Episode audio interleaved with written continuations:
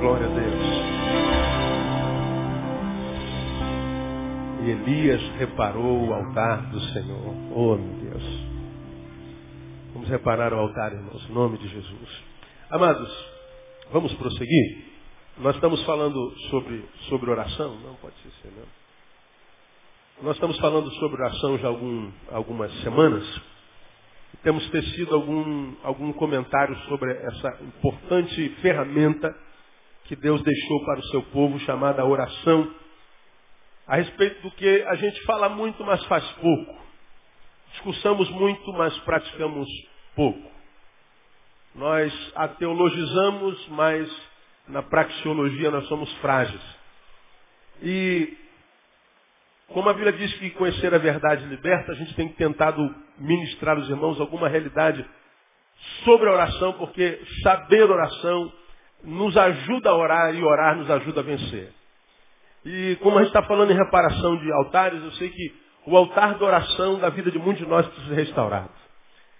Se nós formos homens, não sei nem ser de Deus, só homens, e principalmente homens de Deus, a gente vai chegar à conclusão de que a nossa vida de oração está bem aquém daquilo que ela deveria ser. Eu reconheço na minha vida que eu deveria orar muito mais do que eu oro. Eu sei que eu poderia orar muito mais do que eu oro. Eu sei que eu poderia gastar um pouco mais tempo com a palavra do que o que eu gasto. Eu poderia estar um pouco mais perto do Senhor do que, é, do que perto do Senhor estou hoje. Eu sei que amanhã eu posso ser um crente melhor do que aquele crente que eu sou hoje. E eu dependo da palavra para isso, eu dependo da oração para isso. E nós começamos a falar sobre oração e aprendemos por que orar. Primeiro, porque não orar é pecado. A gente aprendeu isso com Samuel. Longe me esteja pecar contra o Senhor, deixando de orar por vós. Quando a gente deixa de orar, de interceder, de clamar, a gente peca.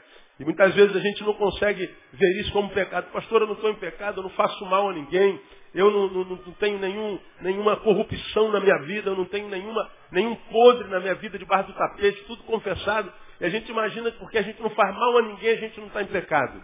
Se a gente não ora, a gente está em pecado. E a gente aprendeu que o pecado faz divisão entre nós e o nosso Deus. Segundo, aprendemos que a oração é o que transforma nosso encontro com Deus em relacionamento. O fato de eu ter me encontrado com Deus no caminho não significa dizer que eu passei a me relacionar com Deus. Tive um encontro, mas isso se transforma em relação, em relacionamento através da oração.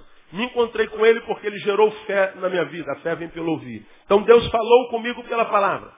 Então, nessa relação, já houve um monólogo. Deus falou. Uma pessoa falou.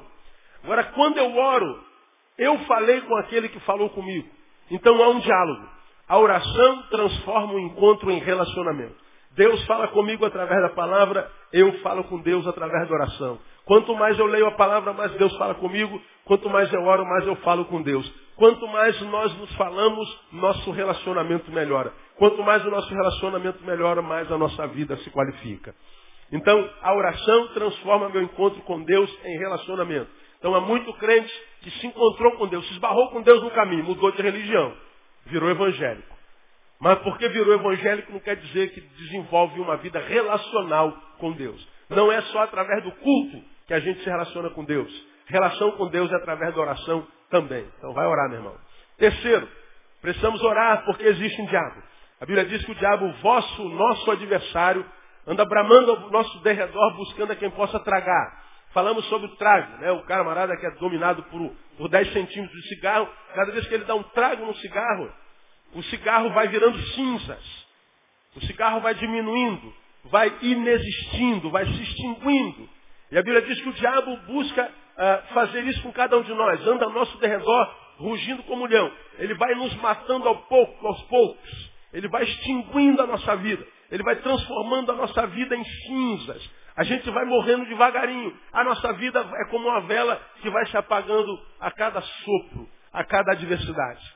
Então a gente precisa orar porque existe um diabo. E nós aprendemos que hoje em dia, nesse mundo materialista, acreditar no diabo é muito mais difícil do que outrora. E falamos por quê, e não dá para rever, porque a gente perde muito tempo. Já falamos sobre isso três quartas-feiras. Hoje, eu quero dar mais uma razão a você pela qual é, nós devemos orar. Vamos a Tiago, Tiago capítulo 4. Abre a tua Bíblia lá em Tiago, lá, lá no finzinho da Bíblia. Tiago capítulo 4. Por que, que a gente deve orar? Deixar de fazer é pecado, transforma meu encontro com Deus em relacionamento, e porque o diabo está querendo me transformar em cinza. Né? Ele está querendo me tragar, roubar-me de mim mesmo. Né? Então, devorar. Mas Tiago é, diz que existe uma outra razão pela qual nós devemos orar, e essa aqui já bastava, não precisa nem falar outra, porque essa aqui já bastava. Né? É, Tiago capítulo 4. Quem já abriu, diga amém. A maioria, né? Então vamos lá, versículo 1. De onde vêm as guerras e contendas entre vós? Porventura não vem disto dos vossos deleites, que nos vossos membros guerreiam? Cobiçais e nada tendes, logo matais. Invejais e não podeis alcançar, logo combateis e fazeis guerra. Até aí. Volta de novo para o versículo 2. Primeiro ele pergunta, de onde vêm as guerras? Ele responde lá, vocês cobiçam e nada tendes. Quando vocês cobiçam e não alcançam o que cobiçaram, vocês fazem guerra e matam. Não é? Vocês invejam, mas ficam na inveja. Vocês não conseguem alcançar o produto da inveja. Logo, combateis e fazeis guerra. Quem consegue resumir isso aí numa frase ou numa palavra? Por que, que a gente está em guerra? Fazendo uma análise desses dois versículos. Vou ler de novo, só escuta. De onde vêm as guerras e contendas entre vós? Porventura não vem dos vossos deleites, que nos vossos membros guerreiam? Deleites é desejos. A guerra vem por causa do desejo. Aliás, só para só informação.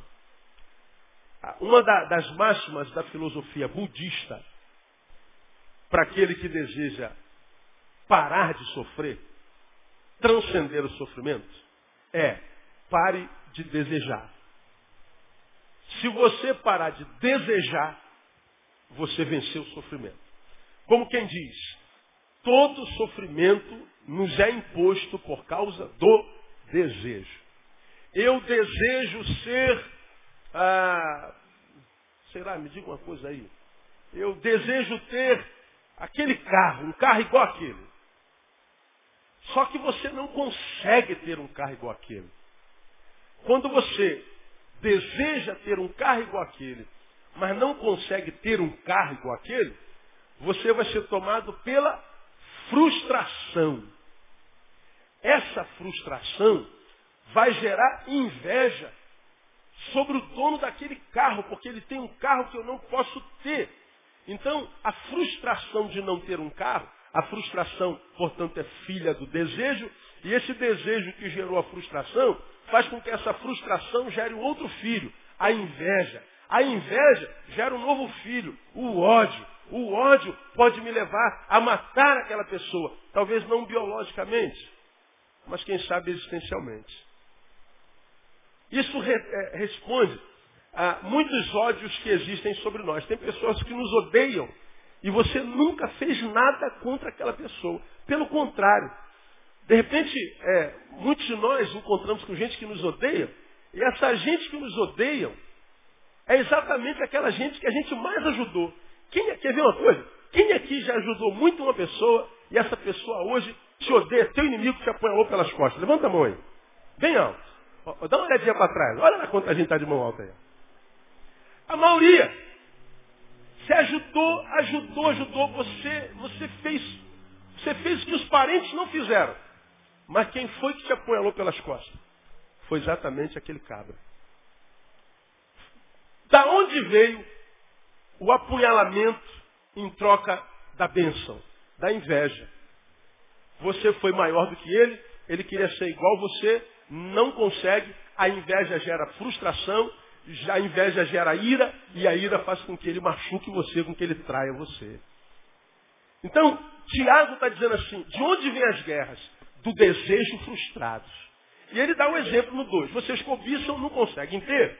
Aí vocês matam, ficam com raiva. Vocês invejam, não conseguem alcançar. Logo, vocês combatem e fazem guerra.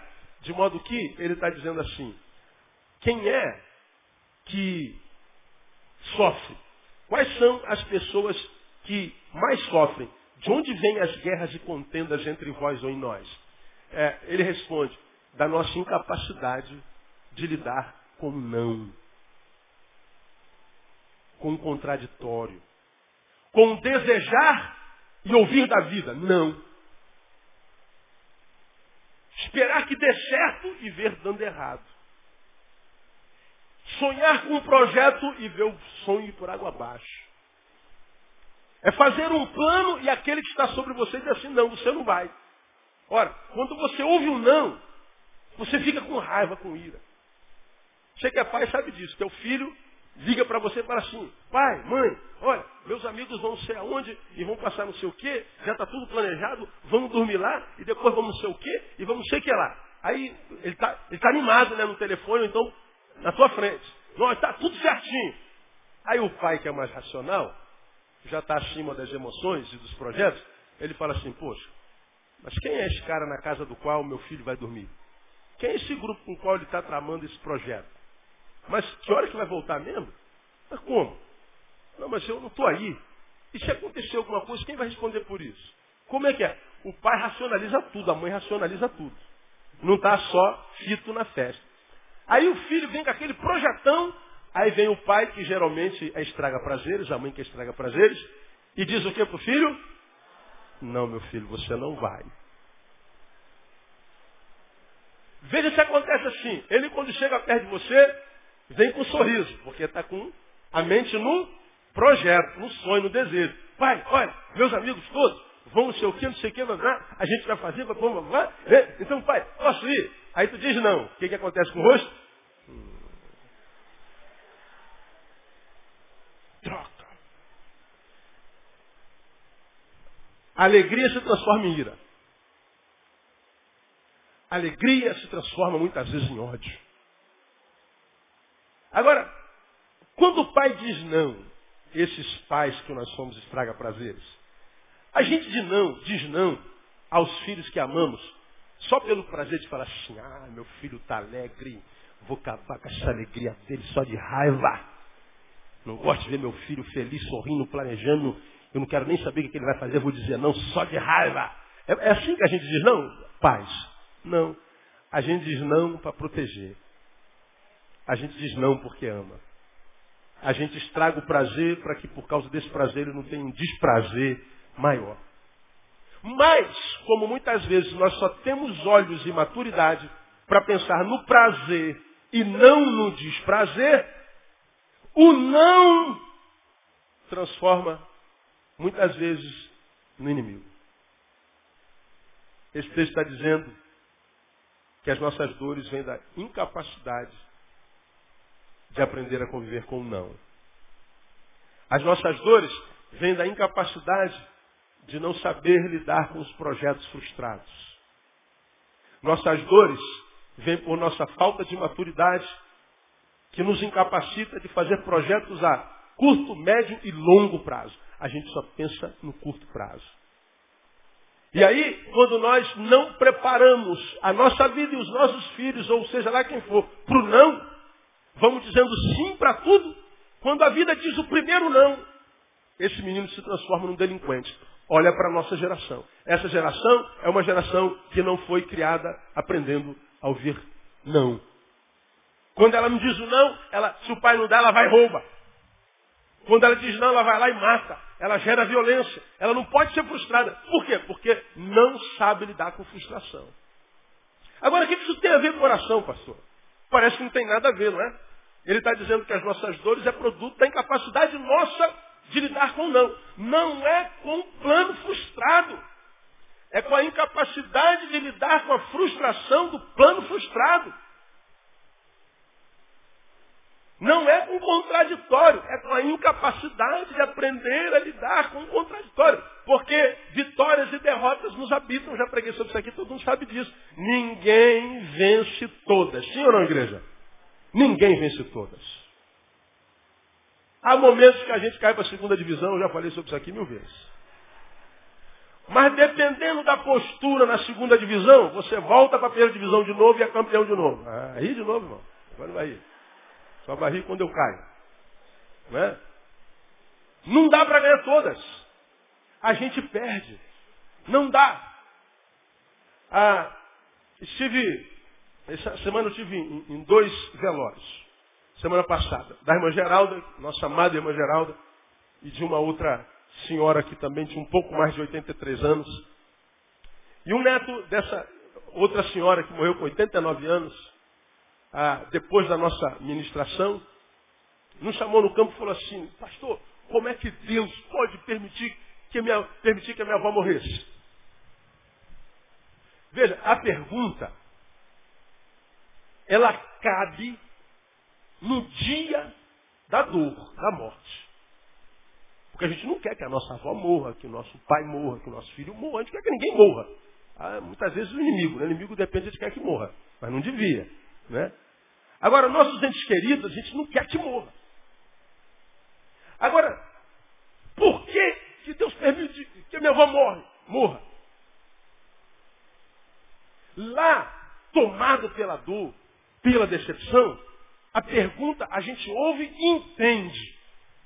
Agora, passada a dor, aquilo tudo tal, a gente que não foi nossa avó que morreu, né? não foi nossa mãe, não foi nosso parente, não foi nosso ente querido, a gente está aqui conversando dentro da racionalidade, uma pessoa de 89 anos, todos nós, quando olhamos para ela, sabemos que ela está perto do quê? Da morte. Você tem um avô aí de 80, 90 anos? Vai morrer, povo. A gente quer que morra? De jeito nenhum. Mas a gente sabe que vai morrer? Sabe. Toda vez que vira o ano, Natal, Ano Novo, vovô, papai, 90 anos, entrou mais um ano, todos nós entramos no ano e falamos assim, será que esse vai ser o último? Conversamos sobre isso? Não. Tocamos no assunto? De jeito maneira. Mas pensamos? Ah, pensamos. Pensamos. Por que, que a gente pensa? Porque a gente sabe que tudo que nasce, nasce para morrer. Você sabe que nasceu está caminhando para a morte. A gente começa a morrer quando nasce, porque a morte é um processo. Nasceu, não nasceu? Já está morrendo. Vai morrer. Agora, a despeito de sabermos que a morte é a única certeza que a gente tem na vida, toda vez que a morte chega, ela nos machuca. Ela nos arrebenta. Muitas vezes rouba a nossa esperança. Por quê? Porque ela é não a vida. A vida está dizendo, me diga sim. E a morte vem e diz, não. E aí vem a dor. Toda dor é produto da incapacidade de conviver com o não. Isso tem alguma coisa a ver com oração? Vamos ver. Voltemos para o versículo 2. Cobiçais e nada tendes, logo matais. Invejais e não podeis alcançar, logo combateis e fazeis guerras. Olha como é que termina o versículo. Lê para mim. Nada tendes? Não entendi. Nada tendes? Uma vez mais. Nada tendes? Vamos ler só essa parte todos juntos. Vamos lá? Nada tendes porque não pedis. Posso ouvir só as mulheres? Vamos lá? Homens, tem aí? Vamos lá? Por que, que você não tem nada? Porque você não pede. Quem está falando é Deus através do apóstolo Tiago. Ele primeiro diz, olha, lidar com não é uma dificuldade do ser humano. Pô, a vida só me diz não. Aí vem Deus e fala assim, ó, você não tem, porque não pede. O teu não é produto da tua ausência de oração. Aí você fala assim, não, pastor, eu já pedi tanta coisa a Deus que Deus não me deu. E ele está dizendo que eu não tenho porque eu não peço. Logo, se eu peço, eu tenho. Seria a lógica, né? Seria lógico. E é lógico. Agora, vamos ler o texto dentro do contexto. Porque senão a gente vai dizer, Deus é mentiroso. Quantos de vocês já pediram alguma coisa a Deus e não receberam? Levanta a mão alta aí. Ah, bom, sei que foi só eu. Tem um monte de coisa que eu peço a Deus e acho que Deus nem ouviu, porque não veio nem um sinalzinho de fumaça, não veio nem, nem um torpedozinho, não veio nada, não veio. Deus dá um sinal, não vem nada. Eu falei, meu Deus, estou falando sozinho. E a oração que a gente faz, ó, há décadas. Se a Bíblia diz que nada tendes porque não pedis, então vamos pedir. Tudo tendes se tudo pedir. Isso não é verdade. Não é verdade. Do que, que Deus está falando no contexto da nossa imaturidade? O assunto fala sobre imaturidade. O assunto fala sobre a incapacidade de lidar com não. O texto fala da nossa incapacidade de lidar com frustração. O texto fala da nossa incapacidade de lidar com o contraditório. Deus, eu não sei lidar com não. Não sabe porque não pede. A tua incapacidade de lidar com a frustração não é tua, porque você não pede isso. Você não tem porque não pede. Essa meninice crônica que hoje, porque você é velho, é doença, é doença porque você não pediu para eu curar. Vou repetir. Essa meninice, essa imaturidade crônica, que porque você é velho é doença, é doença em você porque você não pede para Deus para amadurecer. É do que o texto está falando aí. Porque você vai se lembrar do que eu preguei quando a gente pega um garotinho de um ano, preguei sobre isso outro dia. Né? Você vai lembrar. E ele fala, mamãe. Primeiro filho, Casalzinho, vendo o filhinho. Mamã, nossa, a gente faz uma festa, faz um culto de ação de graça. Meu filho falou mamã. A primeira palavra que meu filho falou foi mamã. Aleluia, glória a Deus. Fala pro pastor, fala pro vizinho, fala pra avó, fala pro tio. Olha, ele falou mamã. Aí fica igual um, um reta, né? Retardado. É, fala mamã, fala mamã, fala mamã. Isso, é o moleque que não fala. Agora, quando ele fala de novo, tem um infarto e morre. Porque o molequinho de um ano falou mamã. Lindo, mamã na boca de um menino de um ano. Aí chega, o menino faz dois anos. Fala alguma coisa, filhinho. Mama. Outra coisa, mama. Fala, filhinho, mama. Ó, o mamãe já não é mais bonito. Menino faz cinco anos. Ó, meu filho vai falar, gente. Fala, filho. Mama. Cinco anos de idade. O que era lindo há um ano, aos cinco anos, é uma preocupação terrível. Meu filho está doente.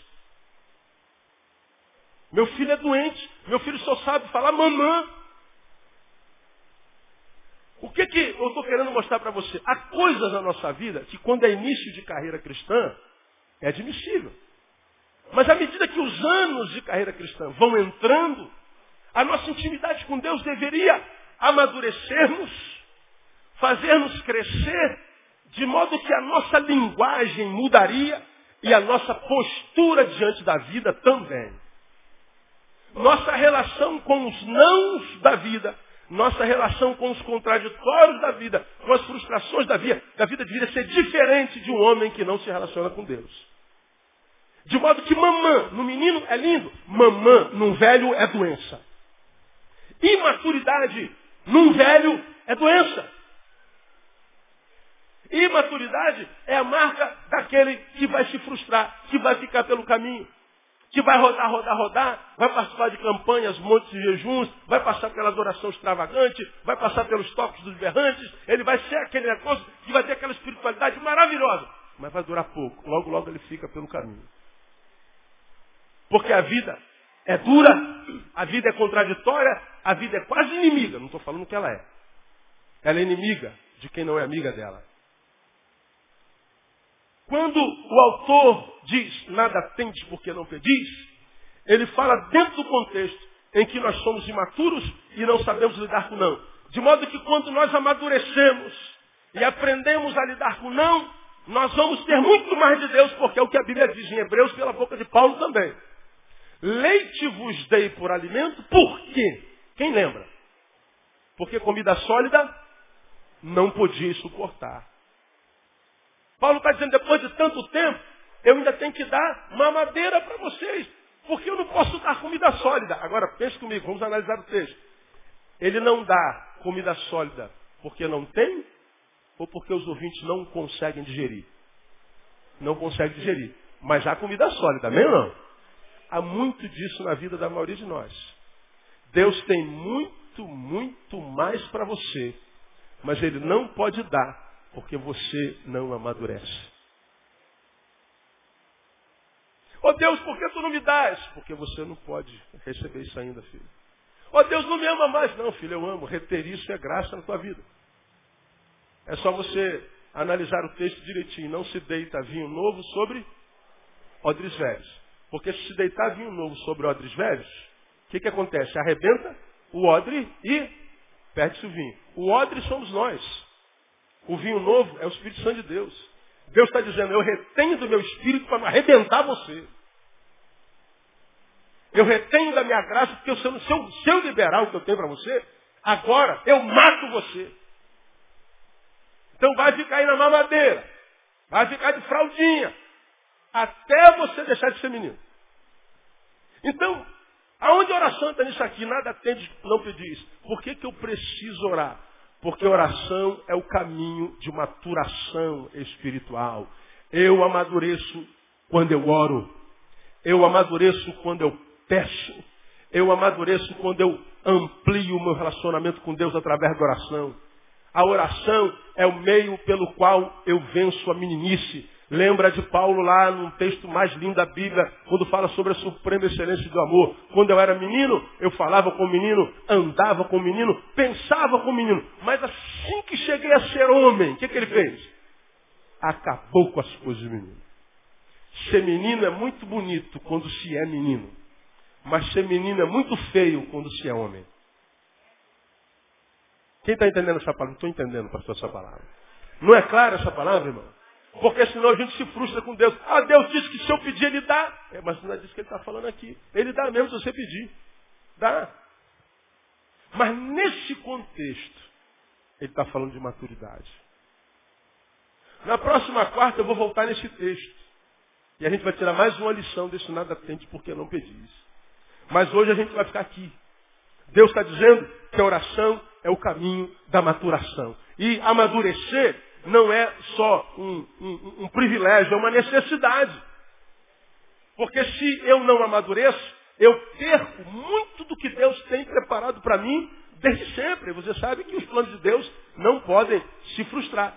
E do que, que ele está falando? Volta um pouquinho aí de Tiago, volta para Hebreus capítulo 5. Volta aí duas páginas aí, três.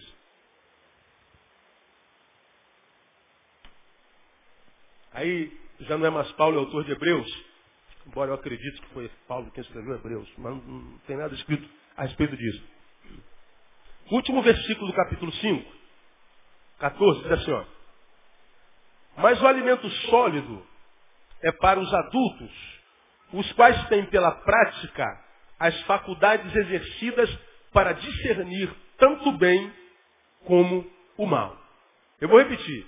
Mas o alimento sólido é para os adultos, os quais têm na prática, olha a palavra que ele usa aí, as faculdades exercidas para discernir tanto bem quanto mal. Quando ele fala as faculdades exercidas para discernir tanto. Alguém tem outra versão aí? No lugar da palavra faculdade, o que está aí? Como? Sentido exercitado. Fa... Razão o quê? Razão? Pro costume do costume. Veja, razão, sentido, faculdade. Faculdade mental. Você vê que ele está falando do alimento sólido, ele está falando de alimento espiritual. Mas diz que o alimento sólido, espiritual, é liberado para quem trabalha a razão. Para quem tem faculdades, razão, sentido saudável. É para quem tem dente no cérebro e mastiga. Não é para massa de manobra. Não é só para consumidor gospel. Não é só para esquentador de banco e ninguém que vive pela fé do pastor, do bispo ou do apóstolo. É alguém que pensa, alguém que busca entendimento, alguém que pede a Deus sabedoria. Não está falando de você ser doutor, mas não pode ser retardado. Não pode ser menino. De modo que a fé, ela é racional. Por isso Paulo fala em Romanos capítulo 12 sobre o vosso culto racional. Então quando ele diz lá, nada tendes porque não pedis, ele está falando de maturidade, de sabedoria para entender e discernir as coisas espirituais. Agora, essa sabedoria aqui não é aquela que você imagina que, que não vai ter porque você é, só tem o primeiro grau, porque você é analfabeto, não é disso. Essa sabedoria é humana. Tiago chama de terrena, animal e diabólica. Mas ele está falando da sabedoria do alto, a respeito da qual ele mesmo disse, algum de vós tem falta de sabedoria, o que, que tem que fazer? Peça a Deus, não é pedir ao professor da universidade, não é dessa sabedoria que ele está falando.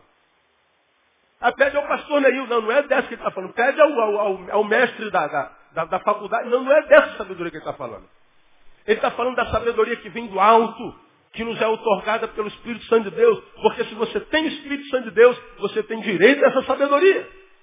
Mas por que, que alguns que têm o Espírito Santo de Deus não têm sabedoria? Não pede, não busca, não exercita, não questiona, não pergunta, não chafurda-se, desculpa a palavra, no, no, nos mistérios da palavra para entender. Fica ouvindo qualquer um que dá soco no púlpito, dá chute na santa e faz você se arrepiar. O arrepio acaba quando o culto acaba. Agora a palavra quando vem de Deus, irmãos, ela vai acompanhando você depois que o culto acaba. E ela fica contigo a semana inteira, você vai exercitando aquela palavra e você vai amadurecendo no nome de Jesus até a estatura de um varão aprovado por Deus no nome de Jesus. Só que isso dá trabalho. E a gente não está acostumado a trabalhar. A gente acha que, como ouve na igreja, dá uma oferta, Deus resolve. Né? Vai uma campanhazinha e Deus resolve, não é, irmão? Aqui ele está falando de razão. Agora veja o 6.1 para a gente terminar. Né, diz que a gente tem que usar a razão, pelo que deixando os rudimentos da doutrina de Cristo, rudimentos é, é a parte rudimentar, a parte rasa, né? Ah, deixando os rudimentos da doutrina de Cristo, prossigamos até a perfeição, não lançando de novo fundamentos de arrependimento de obras mortas de fé em Deus, e o ensino sobre batismo, imposição de mãos, e sobre ressurreição de mortos, diz eterno, e isso faremos se Deus permitir. Porque é impossível, ele vai, vai, vai dizendo. Deixando os rudimentos da doutrina de Cristo, prossigamos até a perfeição, não lançando tal. Ele está dizendo que a gente tem que deixar o rudimento e buscar o aprofundamento. Deixa o raso e se aprofundem. Fazendo alusão, inclusive, àquela profecia que diz que o povo ia entrando nas águas, e a água dava lá no, no, lá no, no calcanhar, depois deu no joelho, deu na cintura, e daqui a pouco eles entraram nas águas e só nadando. E nas profundezas das águas havia riquezas de toda sorte. Porque as riquezas estão nas profundezas. Ou nós nos aprofundamos, ou nós teremos de Deus o que de Deus temos. Li um livro há muitos anos atrás, eu não me lembro qual. E naquele livro, o autor, talvez você se lembre, porque eu indico quase todos os livros que eu.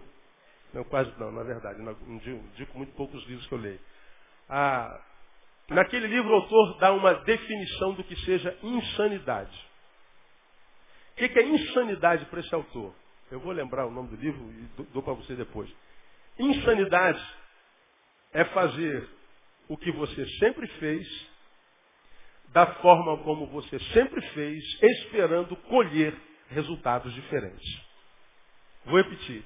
Insanidade é fazer o que você sempre fez, da maneira como você sempre fez, esperando colher resultados diferentes. Isso é insanidade. Porque quem faz o que sempre fez, como sempre fez, só colherá o que sempre colheu. Nada novo. Quer colher algo novo? Faça diferente. Faça algo diferente. Quer algo novo da parte de Deus? Saia do lugar onde você está. Aprofunde-se um pouco mais. Para que você possa crescer um pouco mais. E aí quando a gente se aprofunda, a gente percebe que a gente cresce. É mais ou menos como alguém que está subindo uma escada. Se você está sentado aí onde está e olhar para o horizonte, você vai ter uma visão. Você está no primeiro andar. Se você subir para o terceiro andar, a tua visão do horizonte se amplia. Se você cresce e sobe para o décimo andar, a tua visão de horizonte vai ampliar-se ainda muito mais. Quanto mais alto, mais profundo você vê. Nós é, nos relacionamos em comunhão e estamos todos aqui um do lado do outro. Mas no saber e na intimidade com Deus nós somos diferentes. De modo que quando nós conversamos aqui em comunhão, estamos conversando sobre o mesmo assunto, mas a visão sobre o assunto depende do andar no qual você está na vida e na presença de Deus. Por isso que muitas vezes a comunicação é inconcebível. Porque um entende de uma forma por causa do lugar onde está, e outro entende de outra forma por causa do lugar onde está. Quem é que está errado? Nenhum dos dois. É a visão que ele tem do lugar onde ele está na vida. Então, quanto mais a gente amadurece, portanto, se aprofunda em Deus, mais alto Deus nos leva. Quanto mais alto nós estamos, mais entendemos a vida. Quanto mais a gente entende a vida, menos a gente se decepciona. Quanto menos a gente se decepciona, mais feliz a gente é. Porque bem sucedido hoje não é quem acerta mais. Bem sucedido é quem erra menos.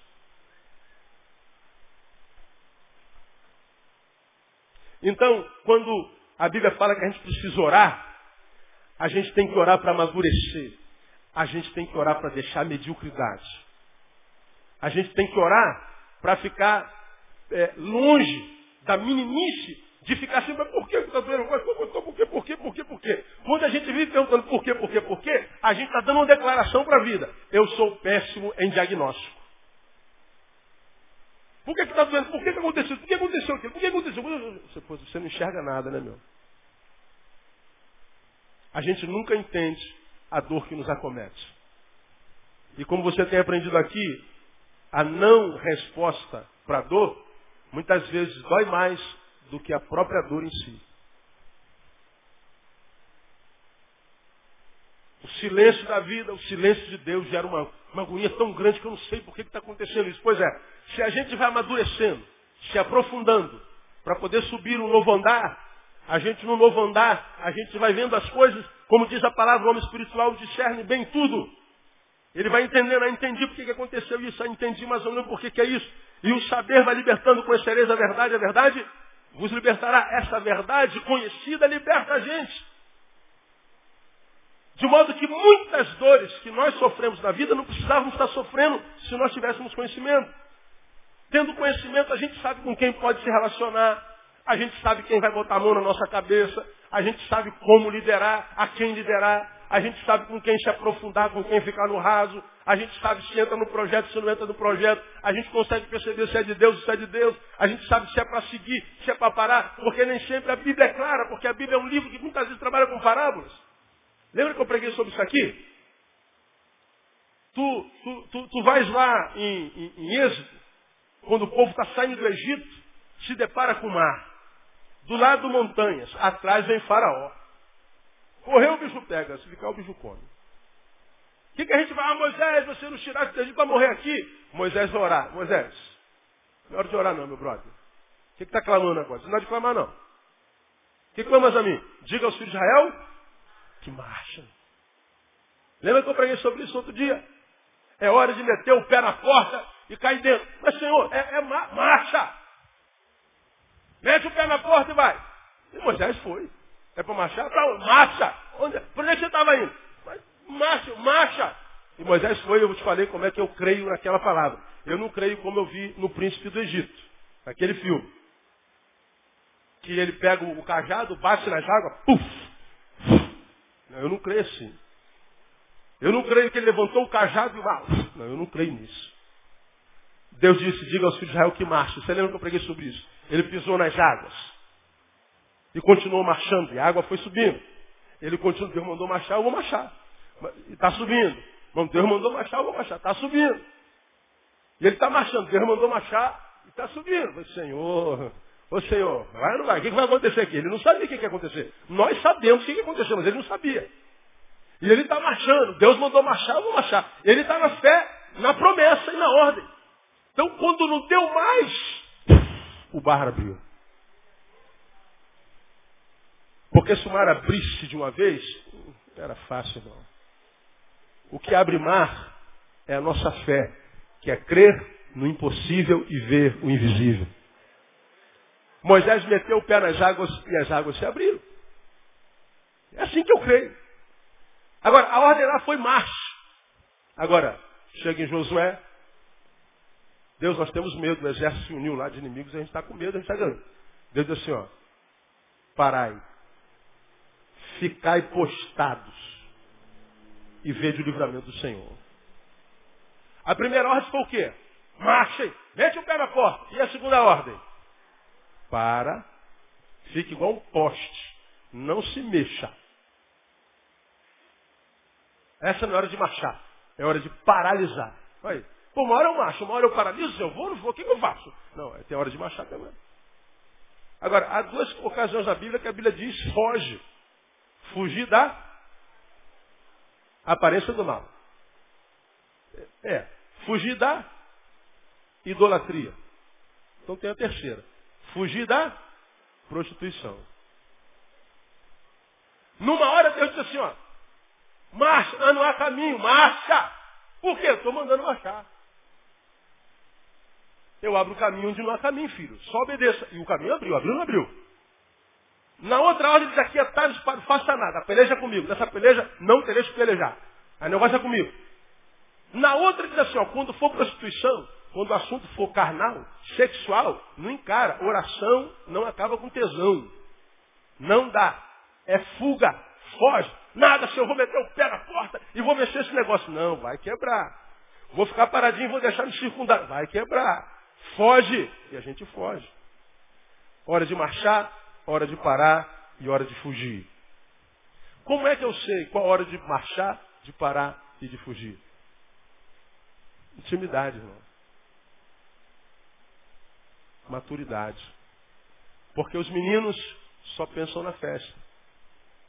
Pai, vamos dormir, os amigos vão, cada um vai levar uma Coca-Cola, nós já está planejado, amanhã cedo a gente vem, a gente vai um banho de piscina, a gente vai se alegrar, e vai ser uma festa, e vai ser legal. Ó, o menino é só isso.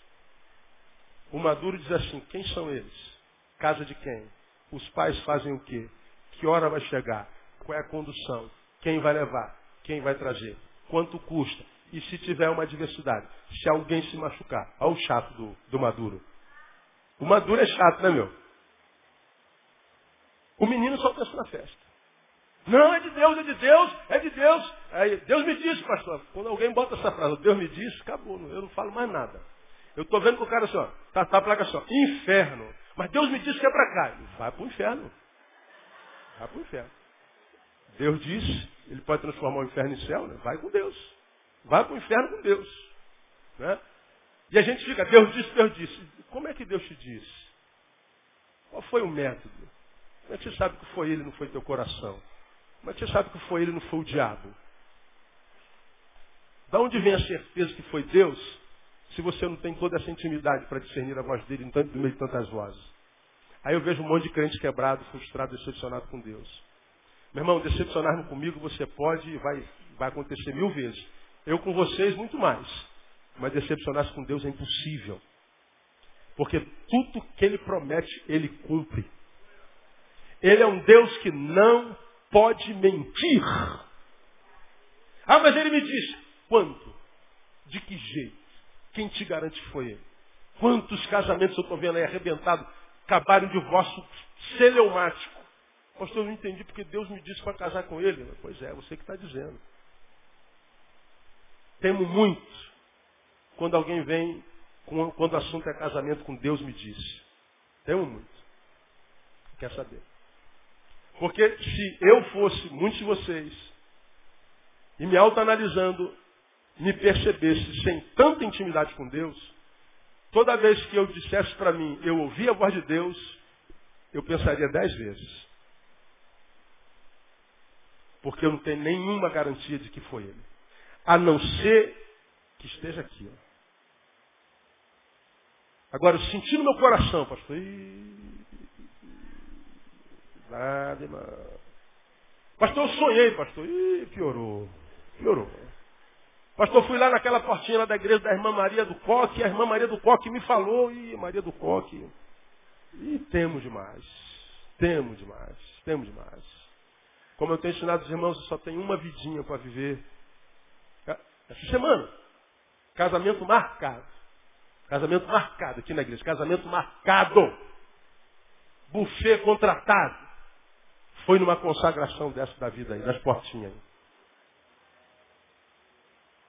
A menina entra com a aliança no dedo. Minha serva, eis que te digo. Que anel é esse no seu dedo direito? Ah, eu sou noiva, vou casar. Minha filha, eis que te digo. Este não é o varão que eu tenho para a tua vida.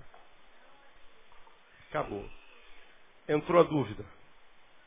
Acabou o casamento. Olha, eu entro numa peleja dessa com Deus, eu diria para você, conhecendo o menino e conhecendo ela, eu diria, eles foram feitos um para o outro. Como na minha Bíblia está escrito que Deus não é Deus de confusão, não é o método de Deus, eu não posso crer que a manjinha do coque foi usada por Deus. Porque ela amava o menino e ama, o menino a ama, eu conheço a história dos dois desde sempre, conheço as famílias, pelos frutos a gente conhece, diz a palavra. Acompanhei o namoro santo que eles desenvolvem no caminho, mas aí foi no reteté desse da vida, e aí não é esse varão. O que, que entrou? A dúvida. A dúvida gerou confusão. Porque ela está entre o amor e a palavra da mulher. Confusão geral. Na confusão e na dúvida, ela abriu mão do amor.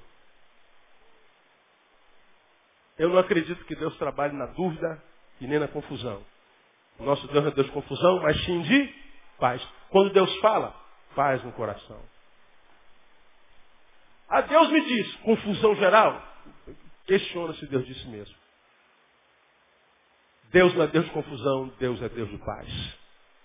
Tivemos dois casos desses essa semana aqui. Um foi casamento que acabou, o outro foi um namoro que acabou há muito tempo atrás e quebrou. Agora, dessa semana do casamento acabado, o casamento não seria agora, seria agora mais para frente. Acabou tudo. Que pena, né? Que pena. Não, mas Deus me disse, pastor. Então nem disse nada. Eu não falei mais nada. Falei só lamento com vocês. Mas Deus disse, Deus sabe o que, que faz, né? E eu não sei o que, que Deus faz, mas Deus sabe.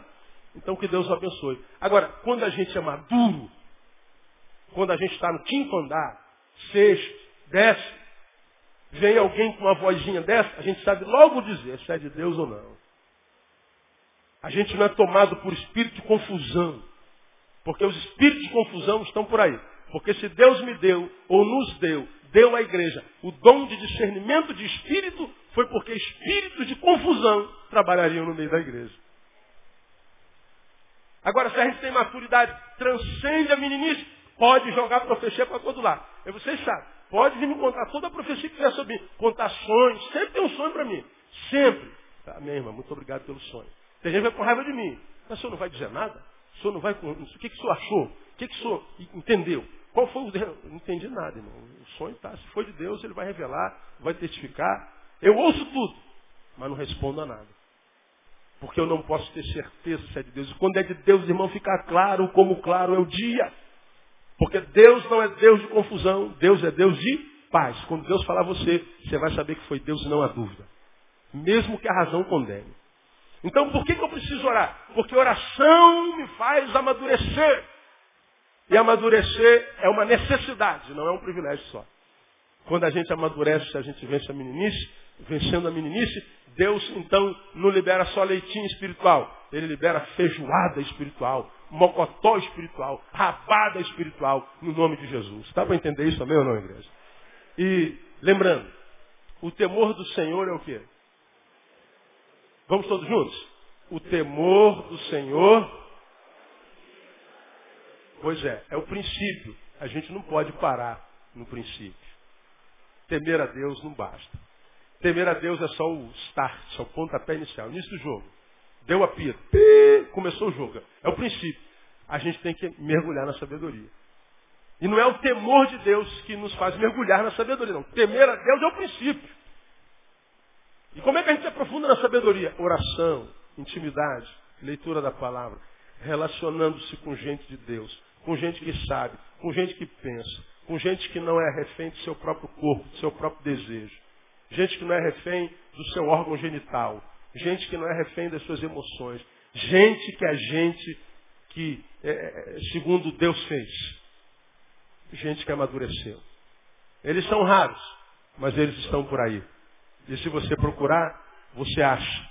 E achá-los é crucial para quem quer viver uma vida que vale a pena ser vivida. Então, irmão, vai orar, que é para você transcender a meninice, para que você possa ser um, um adulto adulto, porque um adulto menino sofre muito. Um adulto menino talvez não perca muito, mas também não ganha nada.